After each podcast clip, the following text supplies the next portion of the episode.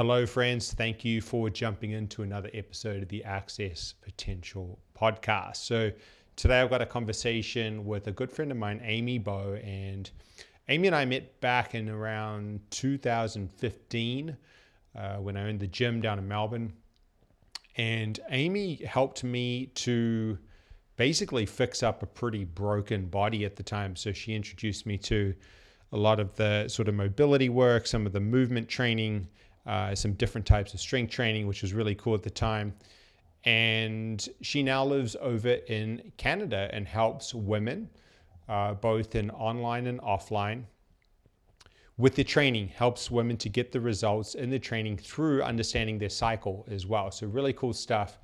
Uh, she's doing great work, and it was cool to have this conversation. So, the way this one kicked off was uh, we were going to record a podcast and then we started talking and I had hit record on the episode.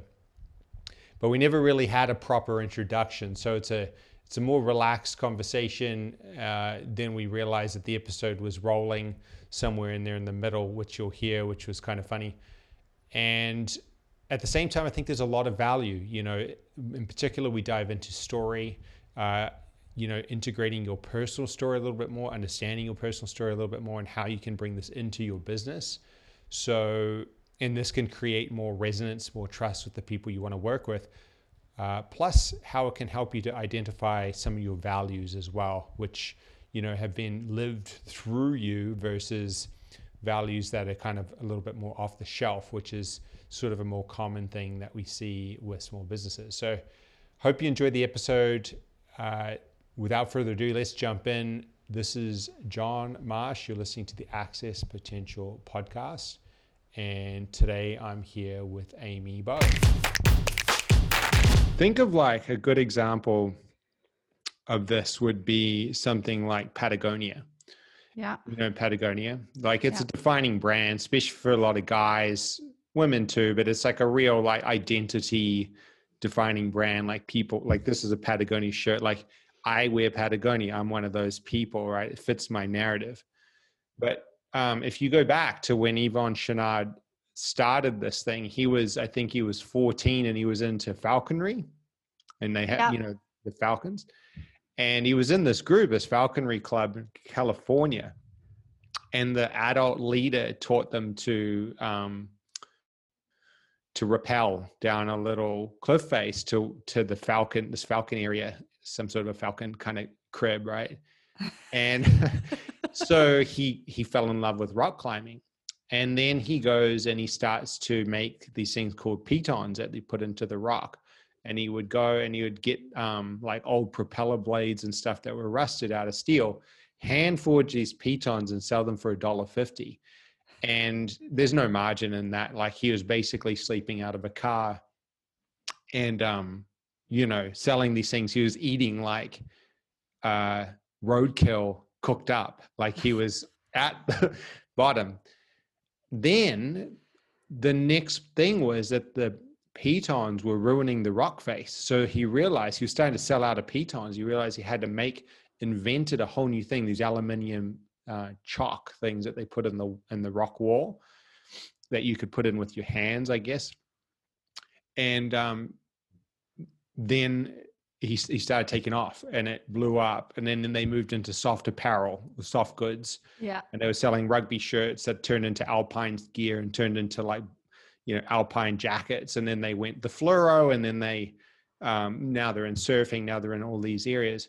But the thing is now if you look at patagonia there they just did a um, campaign where they they boycotted facebook ads for a month to make a stand against the way that uh, Facebook was prolifically allowing like um, harmful or unfair news and stuff to be pushed mm. uh, with ad spend. So they boycotted Facebook spending. They get behind a bunch of rallies here in Australia around like you know against um, different coal mining or against different environmental things because it's part of their it's part of their values. Now the crazy thing is, if I'm with Patagonia as a consumer, um, I'm a follower, right, in that part of the story, but I'm also leading in my own life to co create with them this new story for the earth. Yeah. So Patagonia and I, and all the others like me who believe what I believe, are co creating this story arc together. And there's a fit between Yvon Chouinard's backstory of what he believed in and what he what was important to him, and um, the way that I see the world. And so I could buy a shirt from anywhere, probably an organic cotton shirt from anywhere, and probably a lot cheaper. So if you just think about the pain points and where they want to be to where they want to go in terms of the value of your service, you're missing out on the story arc, which is the actual thing that Patagonia is doing, which is um, they're an environmental and social justice company um, that sells clothing. Yeah. And so the, the, the features and the benefits and these kinds of things are good. Like Patagonia has good gear, really good, but it's it's way bigger than that, and it shows when you buy it, you're saying, "Hey, I'm with you guys, and uh, I'm this is where I'm going. This is what I'm a part of," and I like that you guys are really clear on your values. They just have a little tag on the new line of clothing that came out. I don't have, and it's it says like "Vote the assholes out." Yeah, I saw and that. it's yeah, it's like that's what we're that's what we're into now. And I think that so with you you with Warrior School, it's like what going and this is what I wanted to talk a little bit about today. What are some of the things in your backstory that's led you to where you are that you're seeing starting to resonate with the women that you're working with in these conversations on the podcast? and what is that and and where can that go because they they the reason resonance means two things at the same frequency that kind of overlay you know so resonance that resonates with me is just somebody saying i want to co-create that with you i want to be a part of that so the follower we look at people as a follower leader the follower is an active just as active role as the leader because otherwise the thing doesn't exist and the business flops yeah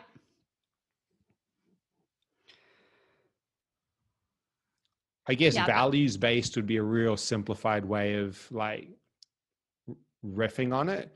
But I think at a deeper level, it's like people want people are questioning things. People are, want to be clear on where things are going, what you stand for, what you stand against, what their future looks like if they're a part of you, what statement they're making to others by being a part of um, what you're creating you know yeah okay all right what what t- take maybe take us back what do you think looking back at it now that it's going and there's more i guess traction or you're seeing it in reality what do you think looking back started you to want to do warrior school and build something different for specifically for women what in your story what in your what do you think some of the drivers were? Um, okay. The focus for women probably goes well, it probably comes from a couple of places. So, way back to, I was actually going to go into performing arts. So, I did drama all through high school uh, and then applied for performing arts school in Brisbane and got accepted. But then my sister got anorexia and she was sick for a really long time. And then she was hospitalized, and I was probably her main caretaker. So I would cook all of her meals, bring them to the hospital because she wouldn't eat her food, like the hospital food. Uh, and this was about three or four months that she was in hospital. And so you know, she was in Coffs Harbour. And so we would drive down every day. I would bring her meals to her. And then she finally got transferred back to home. And then I decided that I would become a dietitian and specialize in eating disorders. And eating disorders, yes, it, they can happen in males, but predominantly in females. And so I think her being sick uh, and me going through that experience was kind of the birth of all right i'm going to work in this space around you know females really struggling with eating because of my sister and so that's probably one place that it came from. Uh, and then i think after i was injured and met jules and worked so hard to you know move from this weak broken girl to this strong very capable female athlete uh, through a male dominated sport uh, that i thought okay so like you know females can be strong and powerful and i feel strong and i feel powerful and i was surrounded by other you know females that were in barbell club that worked with jules that were also very strong and powerful.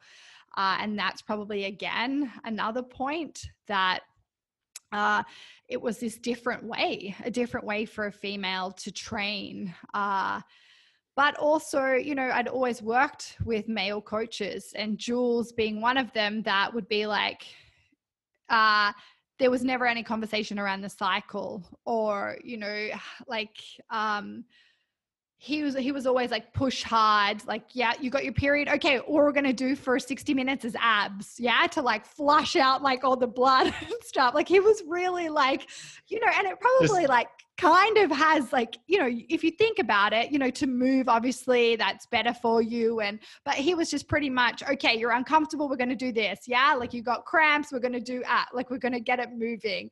Uh, and so we never really spoke about that. And then the third for me is probably my that my attachment to olympic weightlifting and knowing that i was doing all of those things right, like eating right, resting right. I had a great coach, I had great mobility and movement practices, but something still didn't feel quite right. And that connection to my cycle.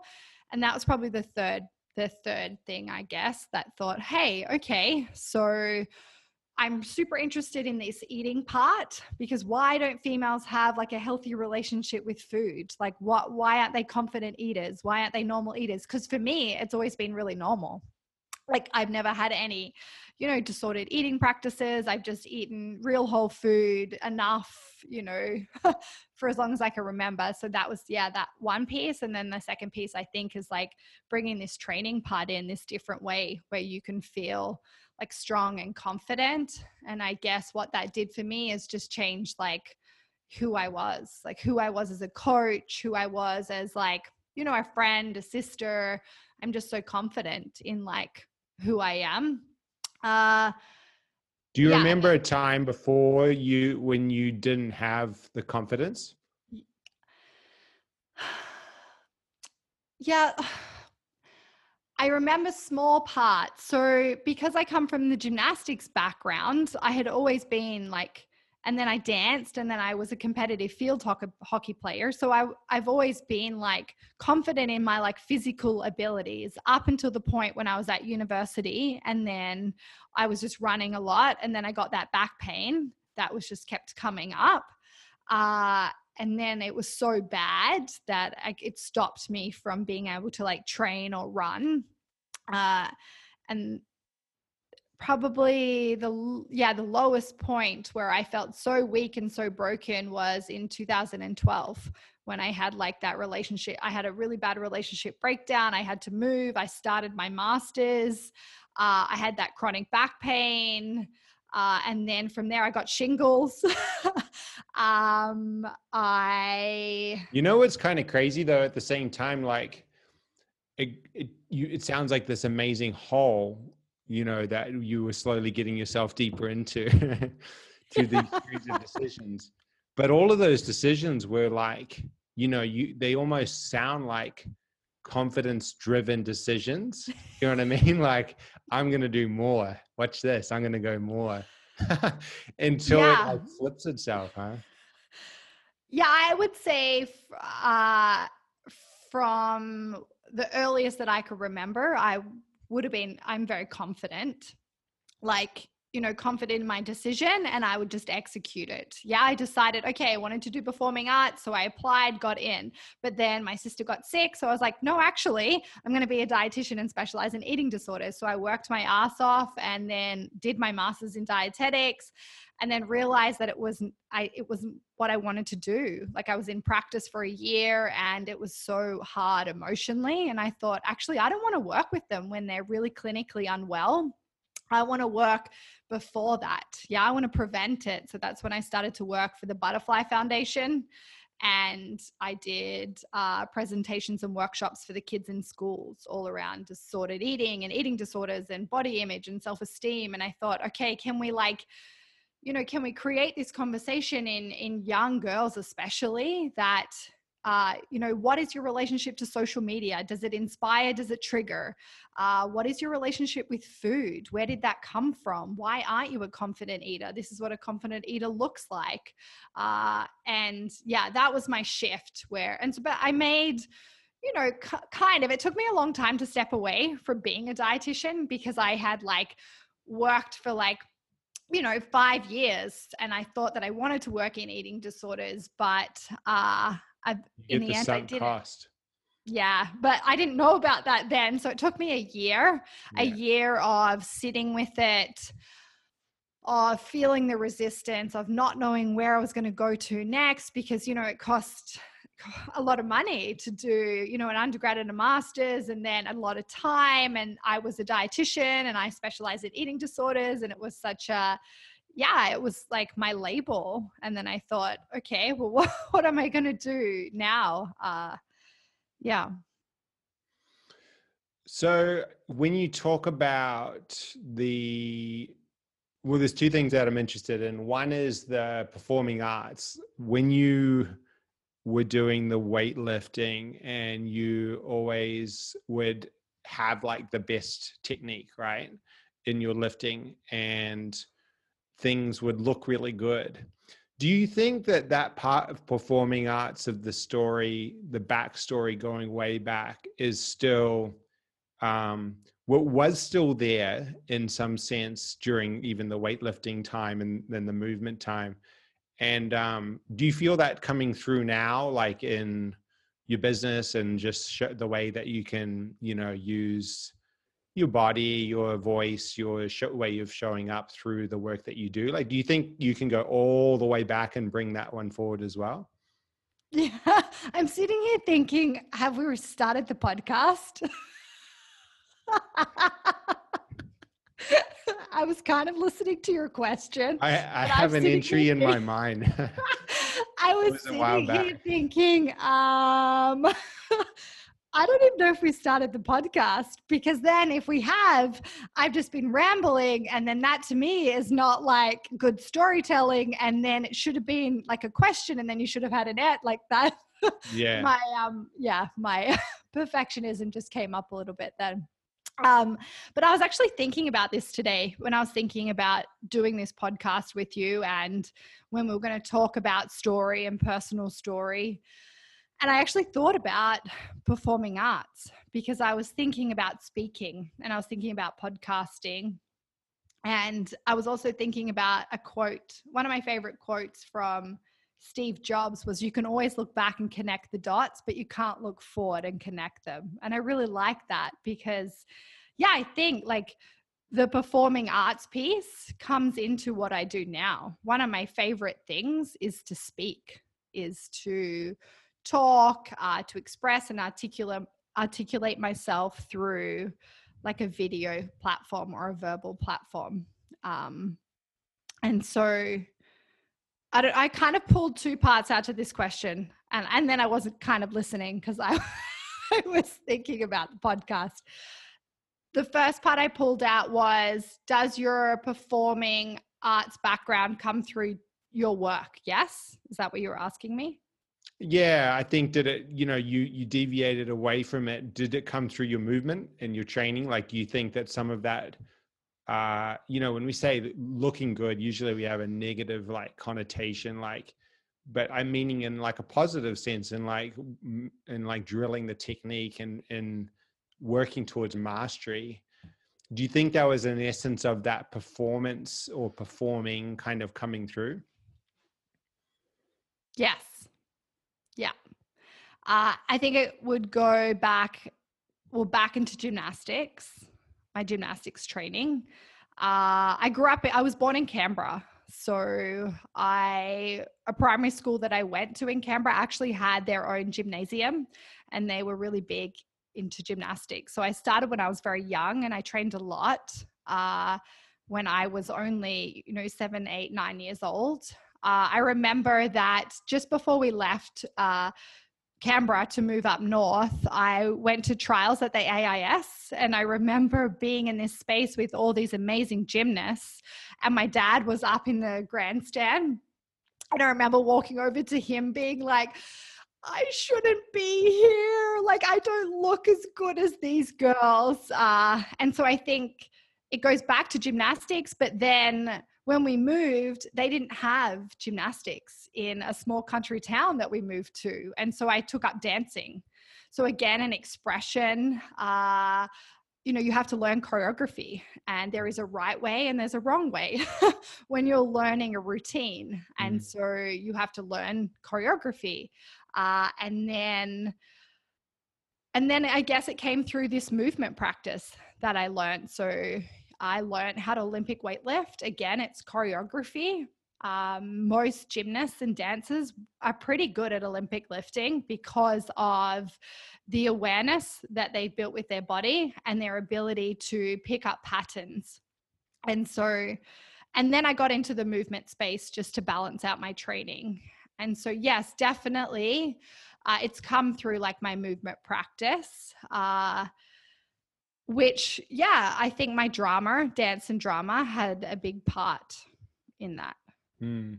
One of the things that I think about with the movement or any kind of like training, especially when you're working with someone or you're you're being you're visible, you're being seen, could just be learning like a little, you know, jumping up on a low box in front of someone or it could be you know anything right? Anything that's kind of on a person's edge of um, lived experience or kind of comfort.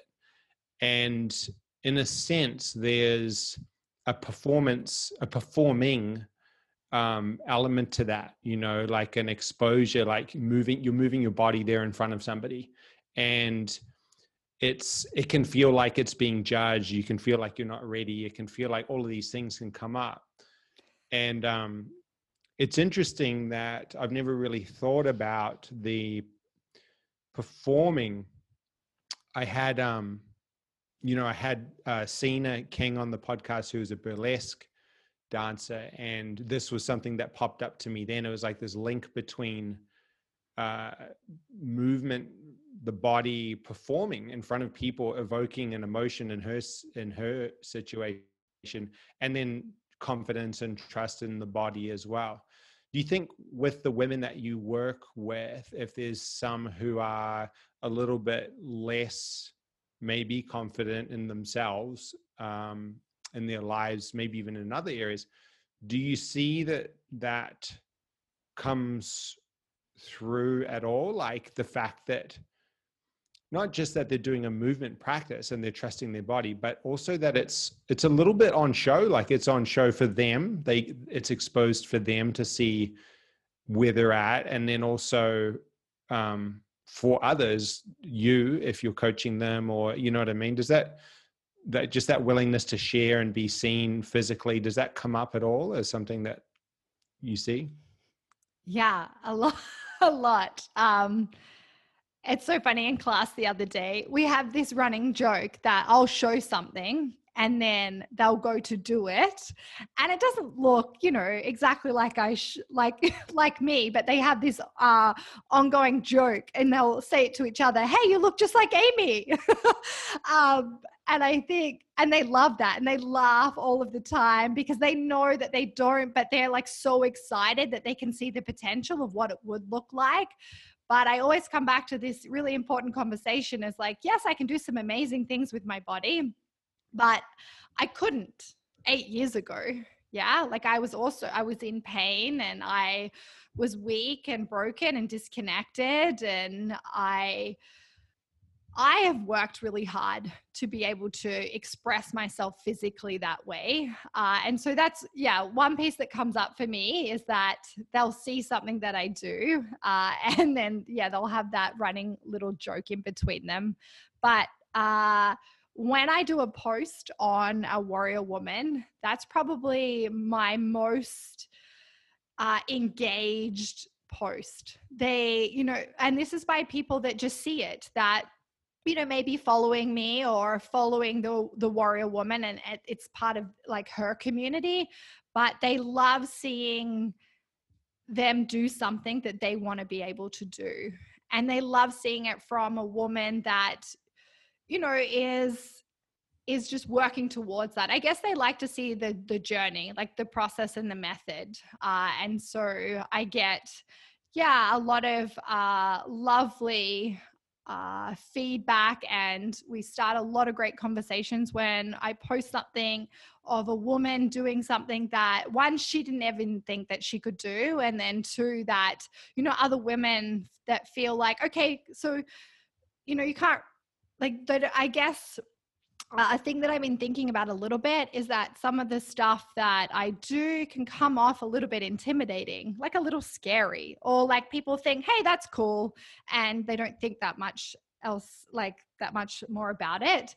But when they see a woman that, you know, that they uh, know or connect with or understand maybe what her journey has been like, and then they see her do this thing, they're so excited for her and they think it's so cool and it's not intimidating or overwhelming that they see hey it's actually possible for me to do that mm. yeah i love that one of the things that i think is uh, one of my my sort of predictions is that the um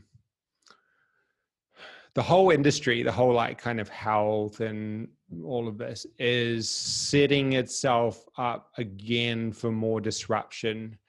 And the first one was kind of like that the simple industrialized fitness, like just, just, you know, full classes, like that was the seed was sort of planted back in the aerobics days or whatever was kind of was kind of open to be disrupted and other and other non non-intense ways uh, of of doing stuff would come through. And then i think now what i see a lot of from 2020 generally is this concept of um, wanting to be seen as a as an audience or client wanting to be seen and understood and then wanting to be part of this thing that we're going to together so like you know, I guess in what happened, we had the the head of the aerobics class being followed by 20 men and women in the aerobics room and kind of following the leader. And then it felt like what happened was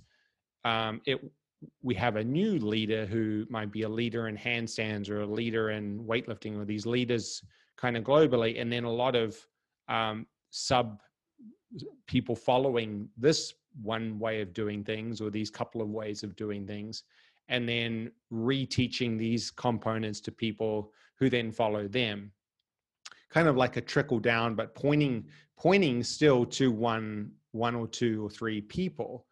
And what i see as the flip is that the skill sets that are needed as a coach or a trainer or a contractor or an owner um, the skill sets are essential. Like we need to be able to create the transformation in any business for the people that you want to serve. So you want to help them to to to get that um, that functional job done, right? Of like moving better, of feeling better. Um, but then the next thing is do does the does the does the leader does that person um, really see the the people that they're working with um, do they really see what they stand for, what their values are, where they want to go in their lives? Um, or are they just concerned with looking good as a as a person who can do all the tricks?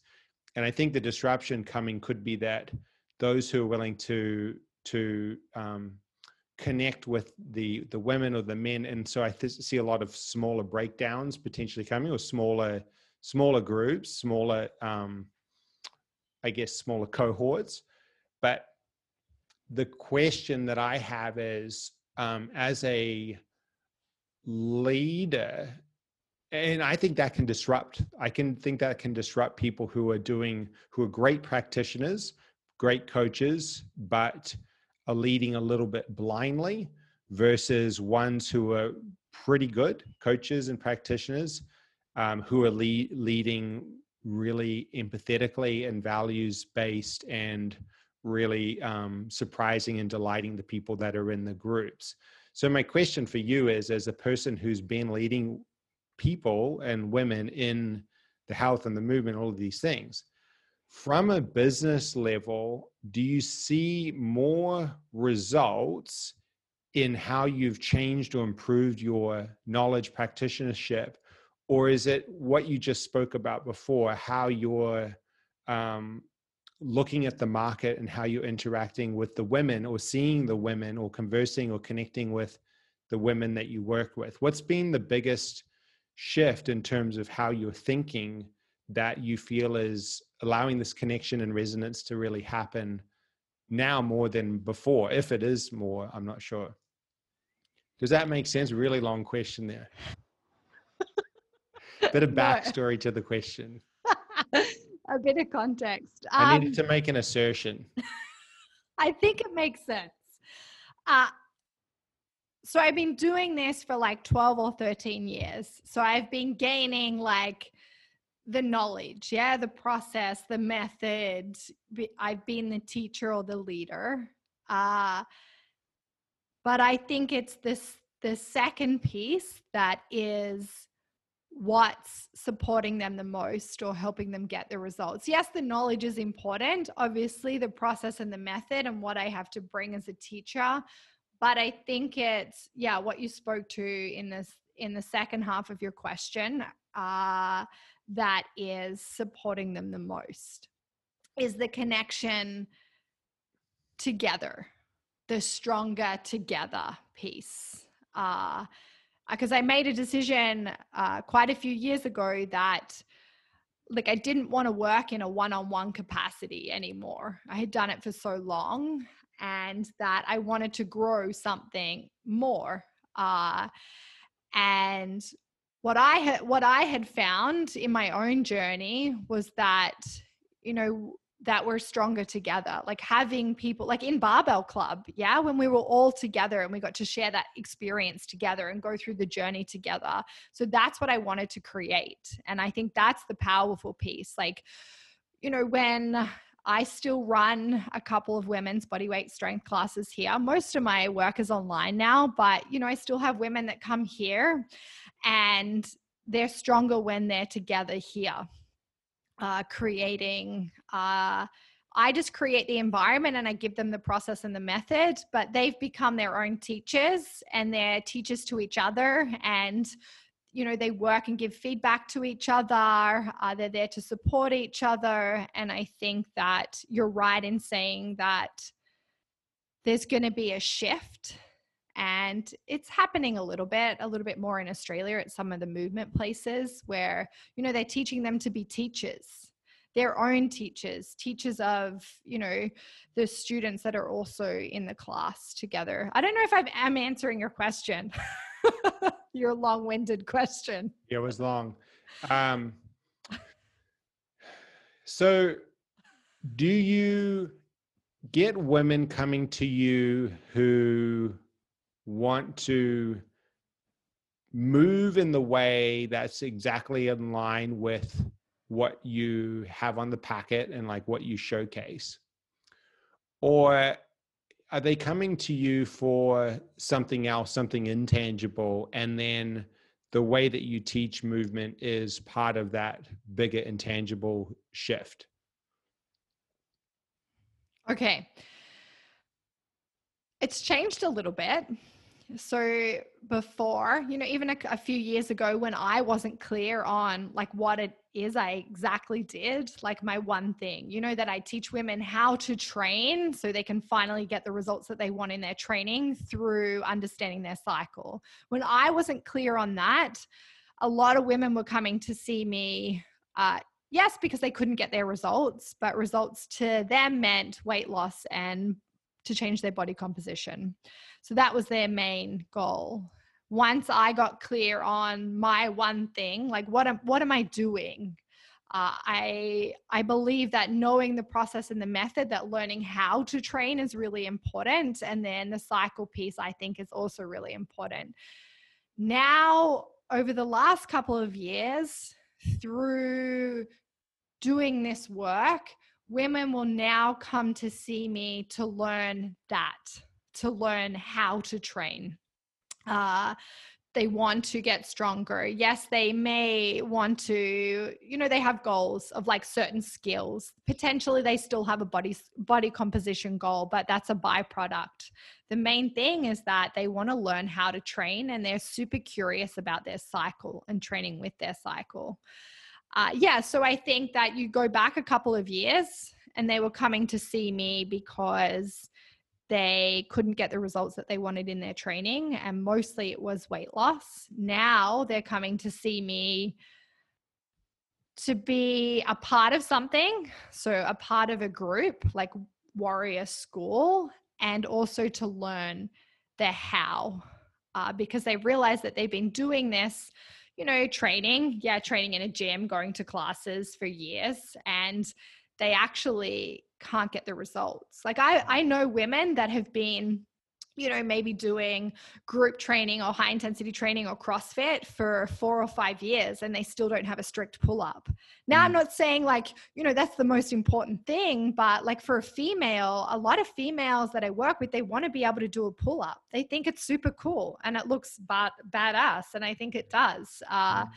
But yeah they they have just come to this place where they're realizing what they're doing is not working they're super curious about why why not? Yeah why have i been doing like crossfit for four or five years and i can't get the results that i want? Um, and so when they start working with me i'm teaching them how to train and what that looks like it's going way back to like basics. Yeah.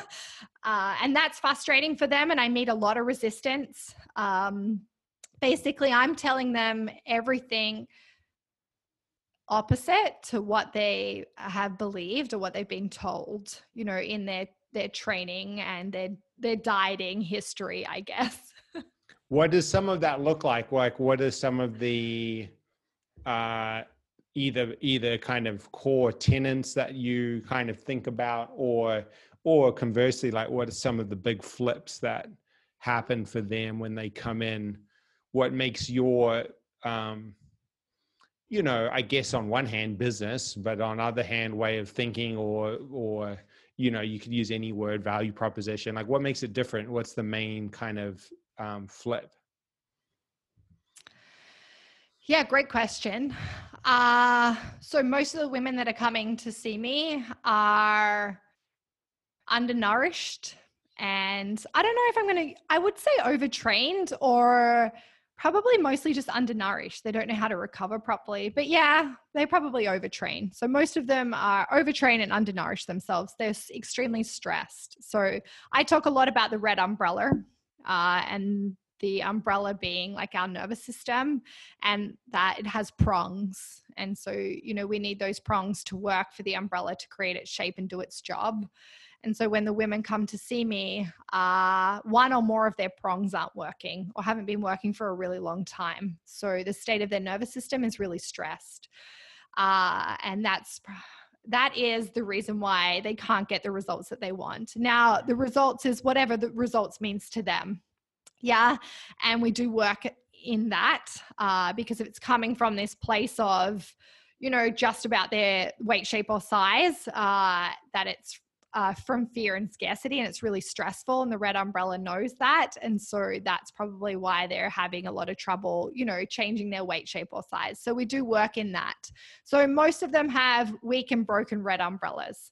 So the first place that I start is talking about that, that you know, like everything, like how we train, how we eat, how we move, how we sleep, our relationships, our environment, all of it impacts uh, our red umbrella. And that will impact our ability to be able to get the results that we want from our training. So I always bring it back to training because that's, you know, our, our big focus or their cycle. Uh, and so we're looking at their red umbrella first. I'm fascinated with three prongs in particular, and I, I most of my work stays pretty focused on those three prongs, and I refer out if you know we need to look at all if there's maybe potentially a lot of trauma or, or a lot of relationship stuff, or so the three prongs are training, food, and the cycle. And so if a female comes to me, uh, she wants to get certain results, uh, we look at those three prongs. Uh, I I tend to start heavily with food, uh, and start to support her to nourish the food prong because it's you know she's probably been dieting for years or decades. Again, here comes my fascination really with what's her relationship with food like. Mm. Why is it like that? What does it look like? And it's starting to support and nurture that uh, you know, there's a few things that I do that I believe uh, that help support that at the start. You know, eating often, every three or four hours. You know, balancing the meals with you, carbohydrates, proteins, fats. Uh, there are certain guidelines there that I give her to start to build this, what I would call, you know, a confident eater, because they're not confident eaters. They mm. have no awareness with their body. They don't. Uh, they don't understand what their body's telling them, um, or maybe it's not even sending any signals. So there's some certain guidelines that I give them for food.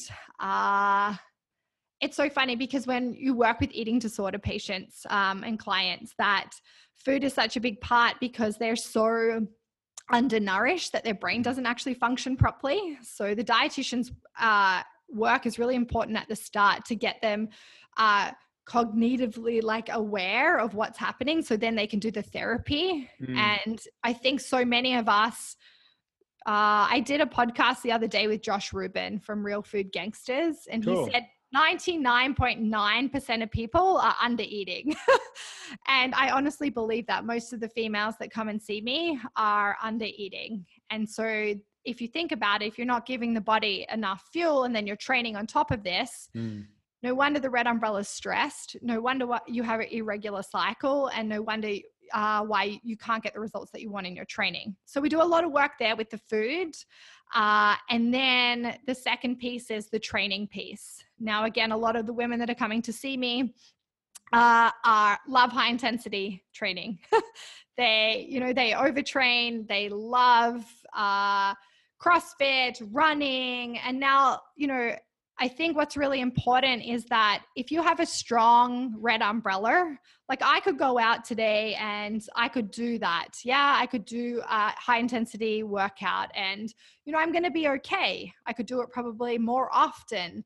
But if I have a red umbrella that's weak and broken, that's not okay. Yeah. Like, so at the start, there's just certain I think, guidelines or protocols that I put in place with the main focus is that we're going to nourish the red umbrella. And when we can nourish the red umbrella, then we can go and we can do the work. And so that's when the training piece comes in. And what does the training look like? Well, it's going right back right back to basics. Uh, a lot of it's body weight strength training, her learning how to understand her body, move her body, uh, and then from here, looking at uh, building strength. And then we have the cycle piece. Yeah. It sounds like one thing that pops up to when I listen is you have framed things in uh all of because it's so complex right there's so there's so much we're like you know um but once we sit on that and go, okay, cool, it's really there's a million different things we can look at. What are the things that what are my assertions? What stands out? And then you've got this model that you've created it has 12 prongs originally.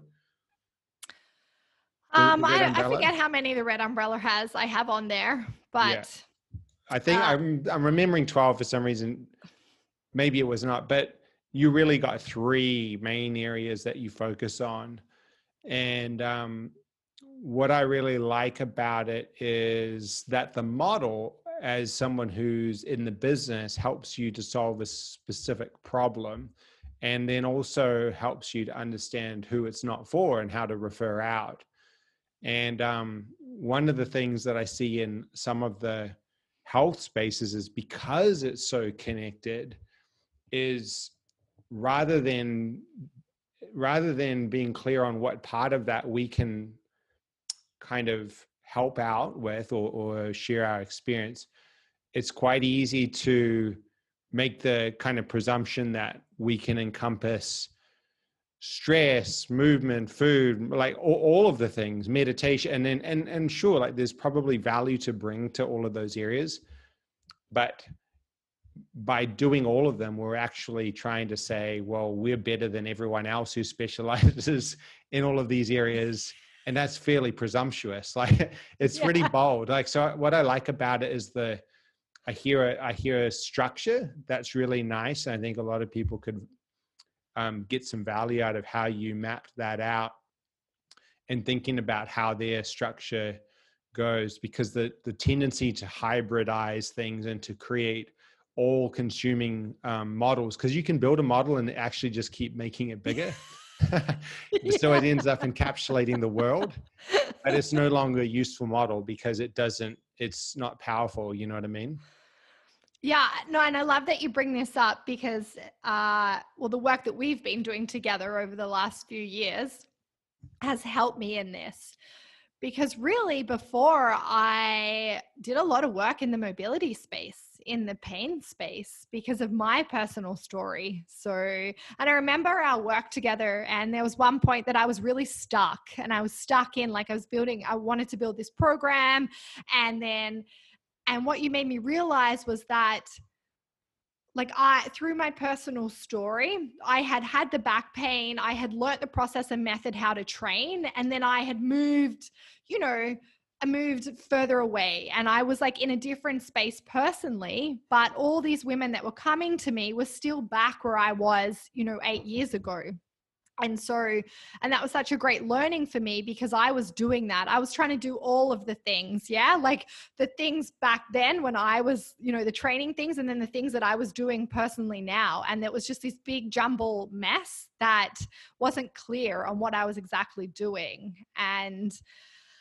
how did I, that feel for you energy wise uh it was hard because yeah. I was trying to build, I was trying to get direction and build this thing, you know, this program or, you know, where was my work going? And I was trying to pull in like my personal story and what I felt super confident in, which is the training, the process, the method. Yes, I can get you from, you know, being in pain to pain free, from feeling weak to strong. Uh, but then I had been on such a journey myself through you know, stopping Olympic weightlifting and going through like that uh, and yeah, just my own stuff in the last three years. And then I was trying to pull all that into the work, but all these women weren't ready for that yet because they were where I was eight years ago. Mm.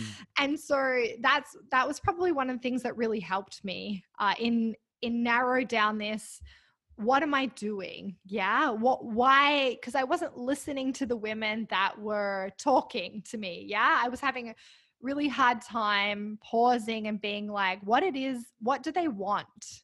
And what they wanted was to learn how to train. What they wanted was to get results. They wanted to get that pull up or they wanted to change their body composition. And I I think because of my eating disorder background, I'd always shied away from like having that conversation, it being about weight loss, talking about body composition. Uh, and I think I've said this to you before. There's like, you know, you have the fitness space, which is just focused on the numbers and like, you know the calories and uh like losing weight and then you have this space up the other end which is you know health at every size and body positivity and i'm all for that yeah? And then i think if you have a healthy relationship with yourself and food like you can spend some time down in the fitness space if you wanted to do bodybuilding and stuff. So like i get both places but i always felt like i fell in the middle of like you know can i can i talk about like body composition and weight loss because i come from an eating disorder background but i feel like it needs to be said because all these women are spending so much time down in this this space where that's all they think about. And so uh that also helped me to be like you know what? What do you believe in? Yeah mm. that's the big thing that i've had to work on. It's like what do you believe in? Uh and where where can you lead most powerfully and mm. so i think that going back to my personal story so my backstory being in pain finding olympic weightlifting learning how to train to build this strong resilient capable body is one piece of it uh, and then really deciding to take a stand on you know what i believe around food what i believe around you know having this conversation about results and changing your body composition and because and i think back into olympic weightlifting so it's a weight based sport and you know i'd have to weigh myself and potentially before a competition you know i would get my weight down a little bit. But i always did this from such a positive place. And it was never about the weight. It was about the competition. It was about lifting. But i know if you're in a weight based sport especially for a female it can be a lot about the weight. And so i thought well the, we need to talk about it. You know if most of the female population they want to you know lose weight or change their body composition one we need to have a conversation and i feel like that it's okay to do that. And i think it's okay to want to change your body composition but it depends where it comes from. Yeah so i just come back to the example of my journey with Olympic weightlifting. Like I wasn't attached to my weight. I was attached to like the the lifting, but you know i could i could change my body composition from a positive place and it didn't impact me negatively. And some women have you know a medical condition or they've had uh, unhappy hormones or irregular cycles or they've been on the pill for years. Potentially they aren't at a body composition that they they feel and i think feel is the most important word they feel like you know strong or confident or comfortable in. And i think it's okay to have that conversation Mm. Uh, it depends where it comes from. Yeah, I I know. I, you know, and it's it's something else too that I think is important that we none of us have the worldview of someone else. You yeah. know, it's so when it's you could say as a as a um, fitness trainer or coach, uh, hey, you know, it's it's not about it's all it's not about body composition at all. Ignore like just focus on this and um you know it's the, the secret is in forgetting about body composition or whatever. And yet for a lot of people that in the world view of where they're at that might be the most important thing in the world. So you know i think to make someone wrong for wanting to look at something probably I don't know. It's a big conversation, but I think one of the things that pops up for me is um, other other worldviews aren't necessarily wrong at all. It's just where do you want to serve and how do you want to show up as the coach who can help a certain group of people, you know. And and what's your story?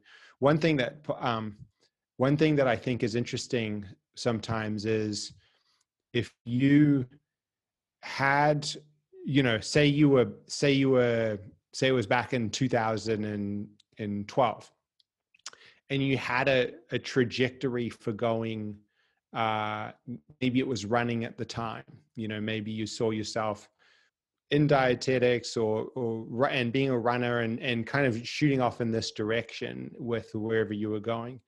And then the injury came and things changed you moved into other spaces and you ended up over here. This different um, this different viewpoint. And this one was uh, originally part of like the system. It was like, well, if you follow this career path and if you keep going, you end up here, and you ended up over here. and we all end up over here somewhere relative to where we thought we were going to be. But the interesting thing is that gap that when you look back, um, a lot of times, whether it's health, nutrition, whatever, is we often can look back and go, oh, I'm not, I didn't end up where I wanted to be, or I didn't, it hasn't worked out, or whatever.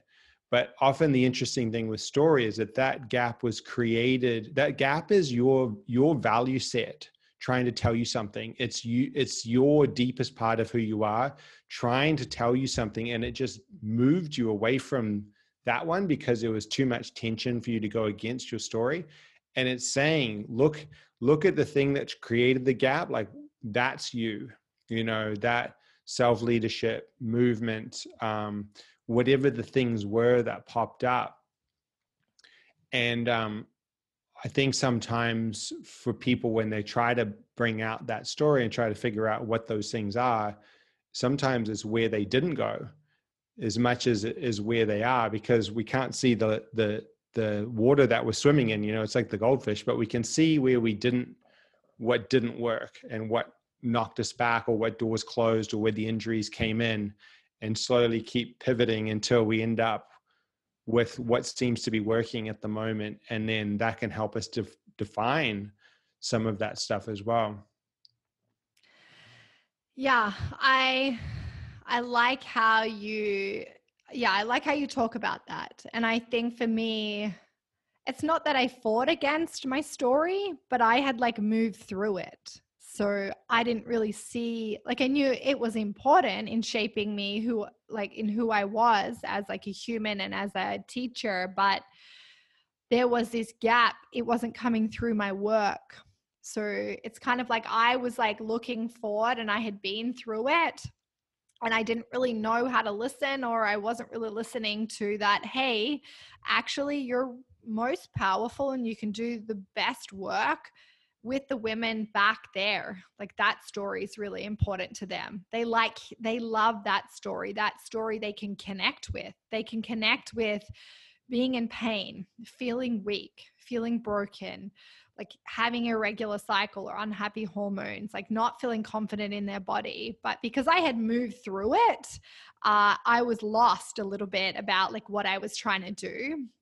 But when I went back to, you know, we did the story work and I did it so many times about it takes so many times. It takes so many. I did it so time. many times, yeah. so many times working through the stories, all the stories, and what were the most powerful stories for me? Like, what were the moments like that really changed my life and you know made me like who I was? And I I let go of like that that bit like the the bit where i was yeah like what what did it look like now and i went back to those stories mm-hmm. and then I just spent some time listening, listening, listening to what the women were saying, pulling out words and what were they having trouble with and just letting go of like where I think the work should be and what I think they should be doing and just allowed and listened. And what I was hearing was that they was they were in this place that I was 8 years ago yeah mm. they wanted to they wanted to learn how to be strong and confident uh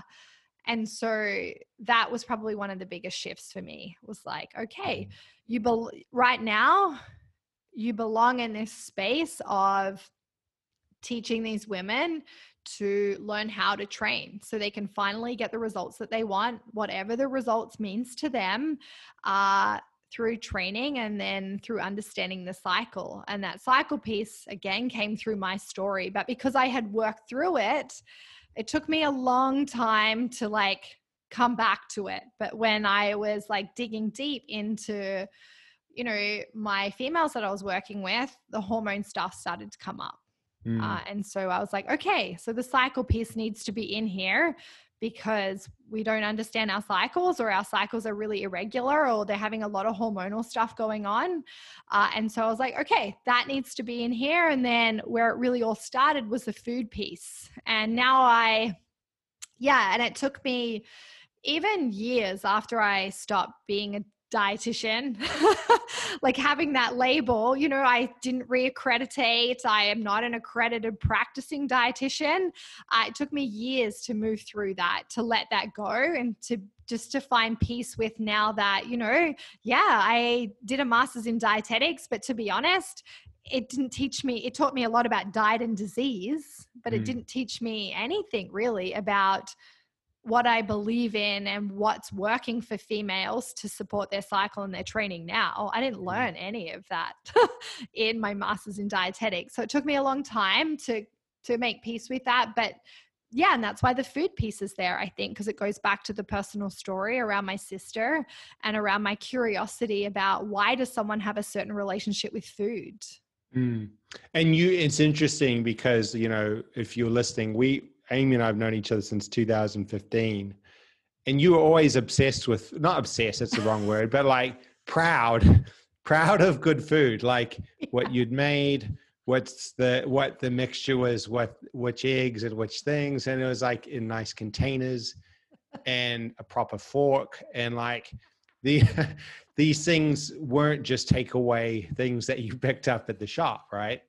And so often other people can sit with you and it's hard because you know you need to you need to be able to see the little things but go even go back to where you were little and pick up little things and um, others can help you to see the see the uh, the ways of being. And it's crazy how far back they can go that still shines through. You probably were make, making food when you were little. Like it it goes it can go back to like when you were like two or three years old. It's crazy. Um last kind of question. Um so one thought that i have is one of my theories that i see playing out a lot with people is that there's two ways of looking at this clarity around the thing that you're wanting to do or create. And one is by uh, is is reflected um, by a guy Austin Kleon. It's a lot of people, um, Seth to an extent. Uh, where you create, you become through what you create. So if you create, you create things. You you you do blog posts. You do podcasts. You create work, and therefore you become. You become the person who owned a gym or you become the person who did this because you created it. And so your your story is from what you're doing. Then there's the other side which is um, which is you really want to let your life tell you who you are. You want to look back and understand these values and understand a little bit around what's important to you and get some clarity on what's important to you. If you if you think fairness is important like you want to put that flag in the sound, sand and like build your business around these things because then you've got something that can sustain and go take you forward. And i kind of think about it like a boat and you have like you know the sailing of the boat and the tactical stuff and then you've got the wind and you've got the thing that's dry like this currents and that. And um you know i'm interested for you do you think that when you're now finding more clarity in these things the podcast the blogging because i know you've done a fair bit of prolific content in the last you know two years 18 months um if you think about that as like the the pulling out of what's important what's working what's not working there's a dead end here's this is this seems good people resonate here okay cool. Like how much of that has been helpful versus how much of like the I don't like the word reflection because I think it's that's a whole other conversation. But the story, the story mining, the like drilling down to understand a little bit more about the past where you came from. Tell me what what resonates out of those two, and what do you think has been helpful for you in terms of getting a little bit clearer on this for your business? Yeah, like you said, I've done a lot over the last couple of years. Um, and I started a couple of years writing a blog, and I did that nearly every day. Uh, and I actually haven't done that for a really long time. I don't do it anymore. There was a point where I like it wasn't that wasn't a platform for me to connect with my audience i and it was so funny i actually wrote i think my last blog post was on this that uh, you know, on MailChimp, you'll see your subscribers. It's not something that I ever put out there, like, hey, subscribe to the blog, or it was just something that came out. And I saw that they had gone down and for me i just sat there that day and i thought about it and i and then the i think the last blog post i wrote was that like it's not for you it's for me and so i started it uh just to start writing uh, it's probably was because of you and we were having conversations about it and that was the time that you were like okay let's just like like start doing stuff like start, start creating. creating. content just create yeah. create create and we had this conversation when we started working together was that you know i have been doing it for so long for 12 years and i but i wasn't contributing and so I think that my word two years ago was to contribute. And so I just started to be like, you know what? Okay, I love writing. So I just started the daily blog. Uh, and I did it for probably nearly two years, uh, 18 months, and I did it every day and I loved it. Uh, I loved, you know, writing and like just being more aware of what was going on, but it wasn't something that was growing and I wasn't growing it. And, you know, it wasn't something that gained a lot of like resonance or uh, it gained more when I actually posted them on my Instagram stories than it did actually going into the emails. Like I would get more connection with people. So I tried that and I stopped that. Some days I miss it, but, and I haven't started like a monthly newsletter or anything. Potentially I could. But for me, like we were speaking, I don't even know if we were speaking before you started recording or when you were recording. I love video. I love audio and so we I started a podcast I don't know a year ago or whatever. I think I just did my 50th episode. So that for me is a platform where I feel it feels right. Like I love speaking. I love doing solo episodes, but I also love speaking with people. So I'm doing a series right now and it came from a conversation we had because I have like this concept of like how to train and instead of me writing about it, I wanted to bring I just wanted to do a different spin on it. So I am uh, getting 10 women that are like athletes or advanced in their sport or their practice to come on the podcast and talk about how they train. So their training practice.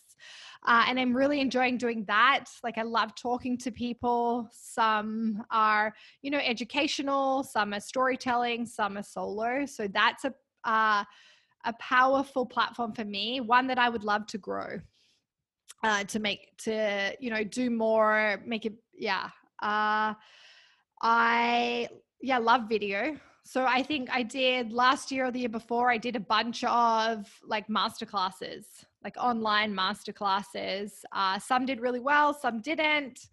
Uh, and i don't do those anymore but i do a lot of videos. And a big learning for me i think over the last year is that my uh I'm a I'm not, you know, I don't want to just identify with this because I'm not just that. But what I tend to lean into is an educational, like a teacher. Uh, like I love to educate, I love to teach things. And so a lot of my work and a lot of my videos and a lot of my posts comes across very educational, very like teacher. And I've been really trying to lean into actually i did a podcast with a woman a few a couple of months ago in person and she said we we didn't know each other like we met on an online platform and she happened to live close by so she came and did a podcast and at the end of the podcast she said to me you're actually really different in person than you are on your instagram and and it's something that John and I, and I have been talking about that I can come across quite serious, very educational, and a lot of my work's been like that. So I've been trying to uh, lean into like, and I, this is why I love the podcast because it brings out a side of me that I find really hard to bring out when I'm by myself because mm. I go very serious, very educational, and so I love the podcast. Uh, yeah so and i love doing videos you know i i either do like them on my Instagram or they sit on my website. Uh, but for me, that's you know a really powerful uh, platform that I create content in. Yeah. So with the create the creating all of that stuff added up into a big bundle or a big mess, right? Because for all yeah. of us, that's at the end of the day, it it goes so it goes so many different directions. yeah. But and at the same time, there's something about it, like all of that has given has built like has given you some form of clarity or direction or at least ability to keep looking or like you know what i mean? Like because because i guess the other side of it is wow don't don't do anything until you're super clear right?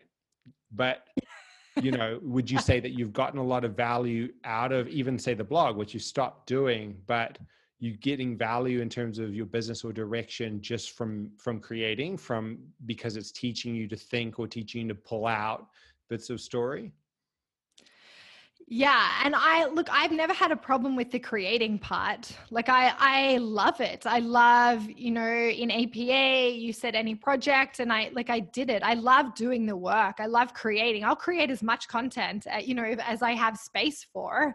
But what was happening was that I had to learn to listen to like filter what I was trying to say because it was too much. Yeah. And that look, it's only really got clear when I got clear about my like my thing. What am i doing? And i always come back and it's about my prongs. So you'll notice that i'm either posting about training posting about food posting about the cycle. I don't post about anything else really. Uh maybe like small bits here and there of like my life but uh all of my content now is about that yeah. because that is what my work is. So, you know, I post about, you know, my training or the warrior women that I work with. What are they doing? What I have just recently started to show a little bit of a behind the scenes of like what am I what am I actually doing? So like I do this thing where I call it a warrior walkthrough. So I'll write a program for the woman that I'm working with,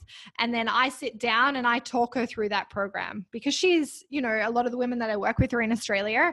And so, and then I shared that and I got such a great response from that. They like a lot of coaches thought it was really cool that that was, yeah. So it's just little things that I'm learning about. Okay, so this is like what really resonates in the training piece. Okay, I talk about this in the cycle, you know, like this resonates in the cycle piece. This didn't do so well. And yeah, it's just, I just keep it focused on those three things. And then I'm still learning of what works and what doesn't work. Yeah, sometimes I think something will go really well. And I'm like, oh, I love all that stuff that I wrote down and like it's super educational, but like it won't go that well. And then, you know, I'll post a picture of myself and say something, but it like, you know, like, and it's like a lighter context and it does really well. So I'm, mm-hmm. yeah, I'm just learning still. Well, and the funny thing is like the, the, the both the environment and the market changes. Yeah.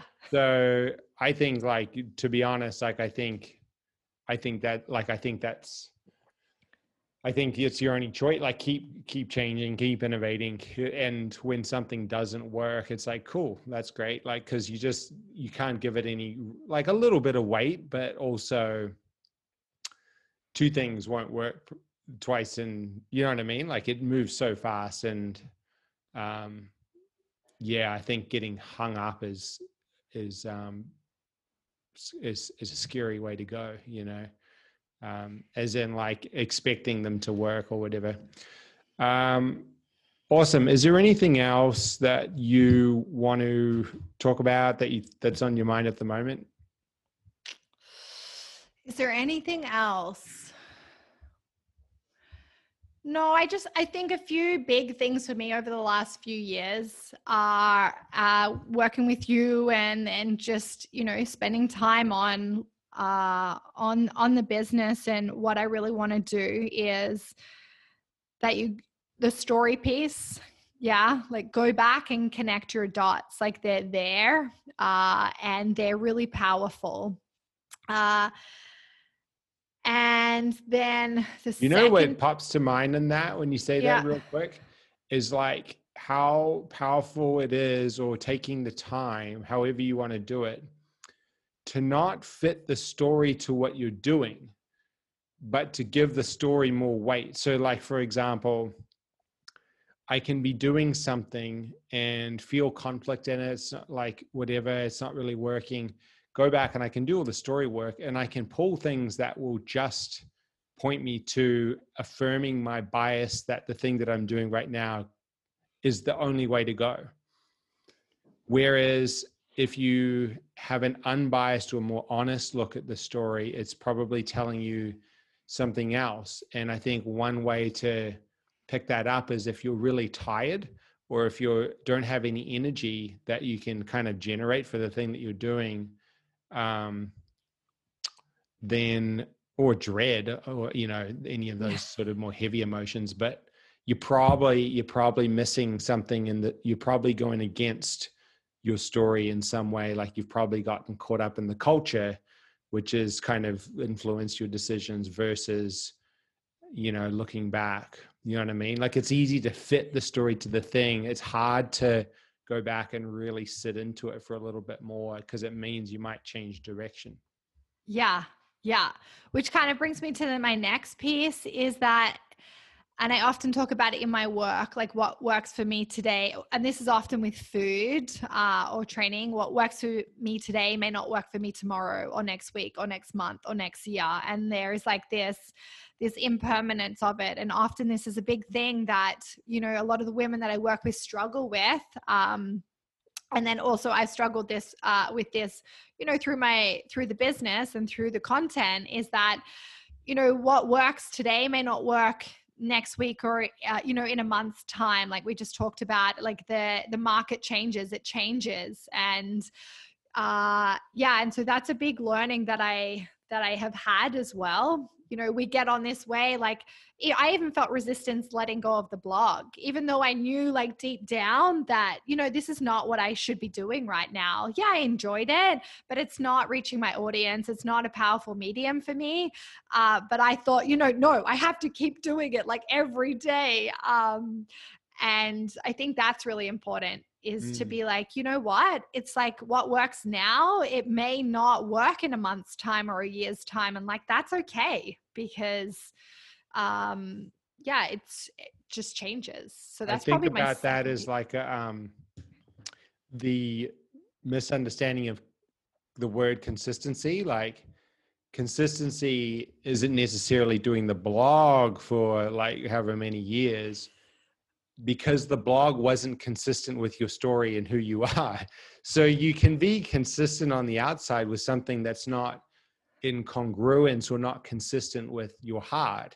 And then all you're doing is fighting for a year, you know, and it's not um yeah, it's hard. It's hard to it's hard to slow down and to really listen to to that heart or to who you are, you know. It takes I mean, it's probably life's work is to keep doing it. Yeah, but I love how you bring that up, John. And I know you I know that you've spoken about it before about this consistency. Uh because often people would describe me as very consistent. You know, you're you're consistent. How do you do it? Like you train every day, you do this and and I love how you I love how you speak about it. That it's the consistency of like your story, your intention, like your values, like who you are. It's not so much about the habit. Yeah, the habits are important, but uh yeah, I think when people talk about I want to consistently like create content or I want to consistently like do this, but it's coming back to like what's the intent? Like who mm. who are you? What's your story? Like mm. for me, like I you know, I train, like I move. Yeah, I train. Like that's so a part of who I am as a human. It always has been. And as through my work, that it's not, I wouldn't call it a habit. it's just who I am. I have to move my body. Eating mm. real whole food is like who I am. It's not, you know, I don't follow a certain way of eating or a diet. And I mm. think with your work as well, it's like what's your intent like who are you who what is your story yeah i come from you know a background where i did drama so i expressed and articulated myself really well so yeah a podcast or speaking is going to come more natural to me um, not saying that you can't learn it, and of course you can, but yeah, it's coming back to that. Like, what's the intent in your story? So, yeah, I really love how you talk about consistency. I think about it when we were little, we used to like help dad when he was building the boat and he had to stir this like epoxy stuff in a, um, in a pot. Is like two parts of this to one part of this, whatever. Toxic stuff like bad fumes, whatever, but you're stirring it with a stick and you're stirring it to get it to a good consistency. And it's the it's a um it's kind of an alignment. It's a smoothness. It's a this this is like how it this is how it this feels right you know there's not big chunks and stuff um yeah and it it helps you to it helps you to kind of I, I think it saves energy. It helps you to not fight, you know. And I think there's place for hard work and there's place for all of these things and discipline but if your your story is driving your behavior then things get kind of easy and if you look at where that arc is going it it feels easier versus um, the work feeling really really hard. And i think that's kind of probably another conversation but i think that's where probably another disruption in this whole health and wellness thing can can be coming from is it it's still this press fit look and feel and it's not real you know what i mean? Like there's whether it's the physical side or the morning routines or these things like it's kind of this press fit thing that's coming from these nonfiction books. And it's like okay cool that's one way but it's not going to feel right in the hearts of a lot of the people out there there's a huge market to help people in health and wellness that will look completely different. And it's going to be cool to see how that comes through. I think the work you're doing is a different it's a different story arc for these women. And I think that's why it'll resonate, um, especially as that arc gets clearer and clearer and can be something that people can co-create with you. Is like, oh, this feels good, you know, and this isn't press fit, and this isn't exactly the same as what I've seen for like ten years. You know, this feels more true to me. You know, yeah. it's really exciting. It is exciting. awesome. Well, let's call it there. Um, thanks so much for your time. And how many more do you have in your series? Uh, I think I have five. I've got two recordings uh, this week. I yeah. think so. That might be five, five or six, or six or seven. Yeah. Yeah. And then um, I did my last one with FitrWoman, which I, is really cool. So one of the scientists that works for one of the big cycle tracking apps, uh, ah, sat cool. down, yeah, which was really great. So, uh, yeah, so there's about five more episodes. Cool. Well, I'll um, I think most people know where to find you, but I'll put the stuff into the notes and look forward to seeing them come out. Um, yeah, thanks so much for your time. Really appreciate it. Thanks, John. It was nice to chat to you.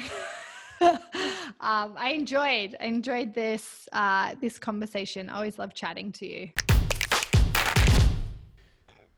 That's it for this episode of the Access Potential Podcast. Hope you enjoyed this one. Feel free to reach out, John at johntmarsh.com if you've got any questions on this episode or any of the previous ones.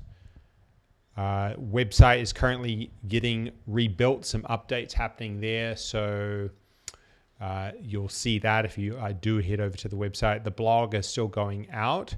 Uh, however, it's just a little bit patchy on the site as this maintenance kind of stuff happens. So that's it for today. I'll look forward to seeing you on the next episode.